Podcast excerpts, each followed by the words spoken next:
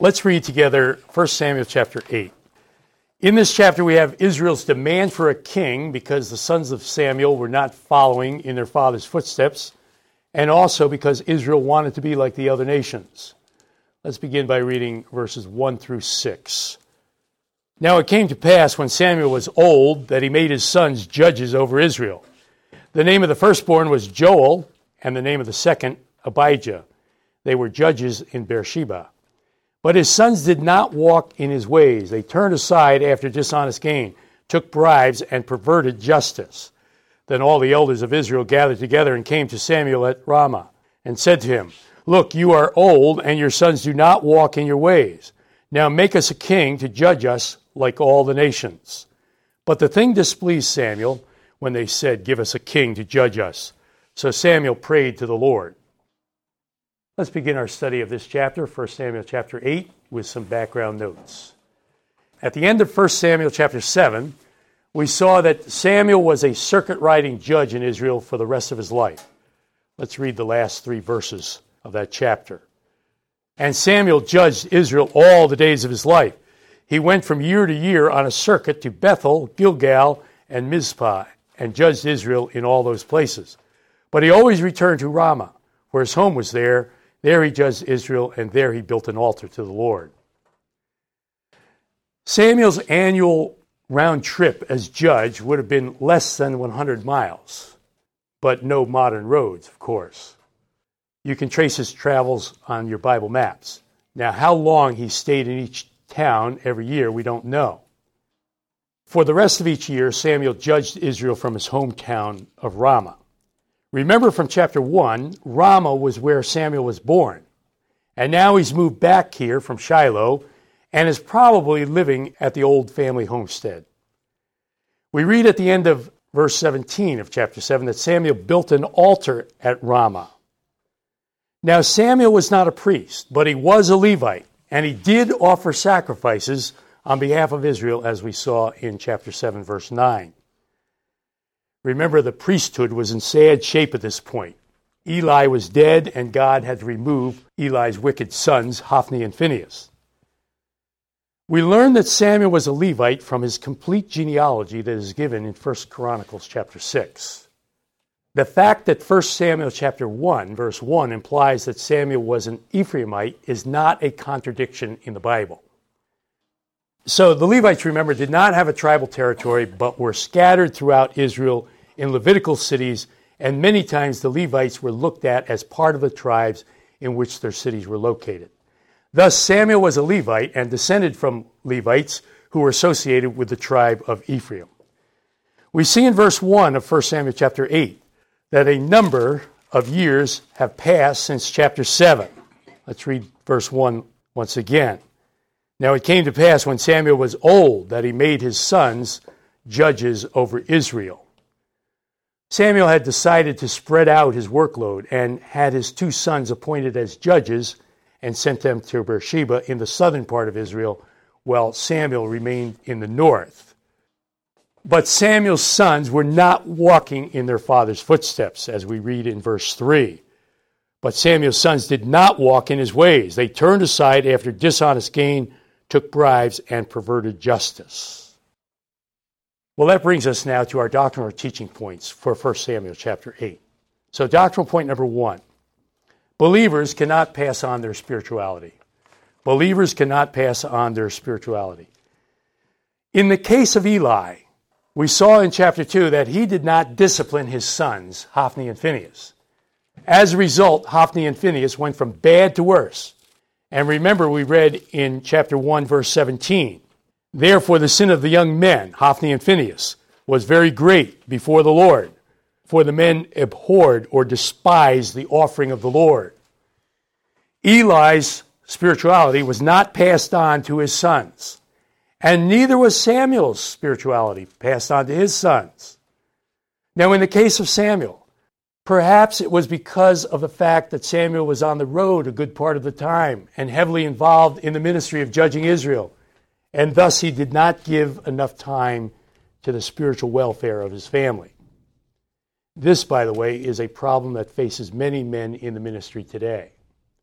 There must be the right balance between your ministry and your God given family responsibilities. Samuel's sons did not inherit their father's godliness because spirituality is not inherited. There are no spiritual genes. Ephesians 6 4 says that children should be brought up in the discipline and instruction of the Lord. That's our responsibility as parents, but we can't make our children spiritual. That's a matter of their individual walk with the Lord. Believers cannot pass on their spirituality. Doctrine point number two believers can settle for God's permissive will. Believers can settle for God's permissive will verses 7 through 9. 1 Samuel chapter 8, now beginning at verse 7. And the Lord said to Samuel, Heed the voice of the people in all that they say to you, for they have not rejected you, but they have rejected me, that I should not reign over them, according to all the works which they have done since the day that I brought them up out of Egypt, even to this day, with which they have forsaken me and served other gods. So they are doing to you also. Now therefore heed their voice. However, you shall solemnly forewarn them and show them the behavior of the king who will reign over them. It is quite clear from these verses that God's perfect will was not for Israel to have a king at this time. God was to be their king, but they had rejected the Lord from being king over them. Verse 7 And the Lord said to Samuel, Heed the voice of the people in all that they say to you, for they have not rejected you but they have rejected me, that I should not reign over them. Now, how is this departure from God's will to be harmonized with the fact that God told Samuel to listen to the voice of the people and give them a king? This is a case of God's permissive will. Now, we have several cases in the Bible where there is a clear distinction made between God's perfect will and his permissive will. Numbers chapter 11, when the children of Israel complained about God's provision of the manna and said that they wanted meat to eat, God gave them meat to eat in his permissive will. After Israel's 40 years of wandering in the wilderness, God's perfect will was for all 12 tribes to cross the Jordan River and enter the land of promise. But we read in Numbers chapter 32 that the two and a half tribes of Reuben, Gad, and the half tribe of Manasseh told Moses that they wanted to stay on the east side of the Jordan. Do not make us cross this Jordan, was their well known response to Moses. And God allowed the two and a half tribes to have their choice under his permissive will. When good King Hezekiah was told to set his house in order because it was time to die, he begged the Lord to let him live. While this was not God's perfect will, in his permissive will, the Lord gave Hezekiah 15 more years to live. You can read the account in 2 Kings chapter 20. So believers can settle for God's permissive will. The fact that God had foretold in his law that Israel would have kings does not take away from the fact that God's perfect will here in 1 Samuel chapter 8 was not for Israel to have a king at this time. I'm reading Deuteronomy chapter 17, verses 14 and 15. When you come to the land which the Lord your God is giving you, and possess it, and dwell in it, and say, I will set a king over me, like all the nations that are around me, you shall surely set a king over you, whom the Lord your God chooses, one from among your brethren, and you shall set a king over you. You shall not set a foreigner over you who is not your brother.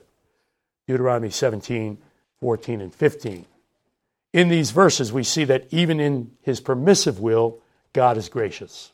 Since Israel insisted on having a king like the other nations, God said that he would choose the king for them. And we will see in our next chapter, 1 Samuel chapter 9, how God brought Samuel and Saul together.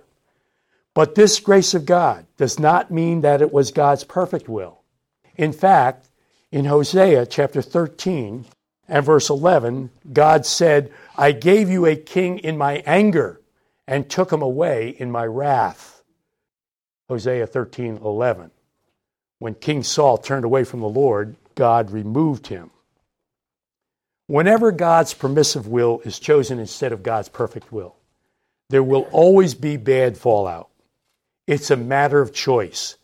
believers can settle for God's permissive will. Practical application from 1 Samuel chapter 8. Watch out for the we want to be like other nations syndrome. Watch out for the we want to be like other nations syndrome.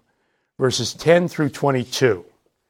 So Samuel told all the words of the Lord to the people who asked him for a king. And he said, This will be the behavior of the king who will reign over you.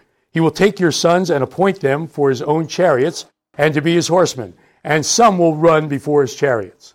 He will appoint captains over his thousands and captains over his fifties, and will set some to plow his ground and reap his harvest, and some to make his weapons of war and equipment for his chariots. He will take your daughters to be perfumers, cooks, and bakers and he will take the best of your fields, your vineyards, and your olive groves, and give them to his servants. He will take a tenth of your grain and your vintage and give it to his officers and servants. And he will take your male servants and female servants, your finest young men, and your donkeys, and put them to his work. He will take a tenth of your sheep, and you will be his servants. And you will cry out in that day because of your king, whom you have chosen for yourselves, and the Lord will not hear you in that day. Nevertheless, the people refused to obey the voice of Samuel, and they said, No, but we will have a king over us, that we also may be like all the nations, and that our king may judge us and go out before us and fight our battles. And Samuel heard all the words of the people, and he repeated them in the hearing of the Lord. So the Lord said to Samuel, Heed their voice and make them a king. And Samuel said to the men of Israel, Every man go to his city. In these verses, Samuel told the people the problems they would face if they opted to have a king over them like the other nations. They would be taxed. There would be a draft both for military service and domestic service. The best of their crops would have to go to the king, and they would regret their choice of God's permissive will. Verse 18, once again. And you will cry out in that day because of your king whom you have chosen for yourselves and the Lord will not hear you in that day. But the people wouldn't listen to Samuel and demanded a king so that they could be like the other nations. Verses 19 and 20. Nevertheless, the people refused to obey the voice of Samuel, and they said, No, but we will have a king over us, that we also may be like all the nations, and that our king may judge us and go out before us and fight our battles. Watch out for the we want to be like other nations syndrome. You know, this has many applications for today, for Christian families, for Christian ministries, for churches. We want to be like other families and have more money and material possessions. We want to be like other ministries that are well known and have all the latest technological advances. We want to be like other churches and have more entertainment in our services watch out for the we want to be like other nations syndrome. Be aware that the Lord may give you exactly what you request, but it may not be His perfect will, and there will be problems as a result. It's better to humbly walk step by step with the Lord and be guided in His perfect will, including timing. Watch out for the we want to be like other nations syndrome.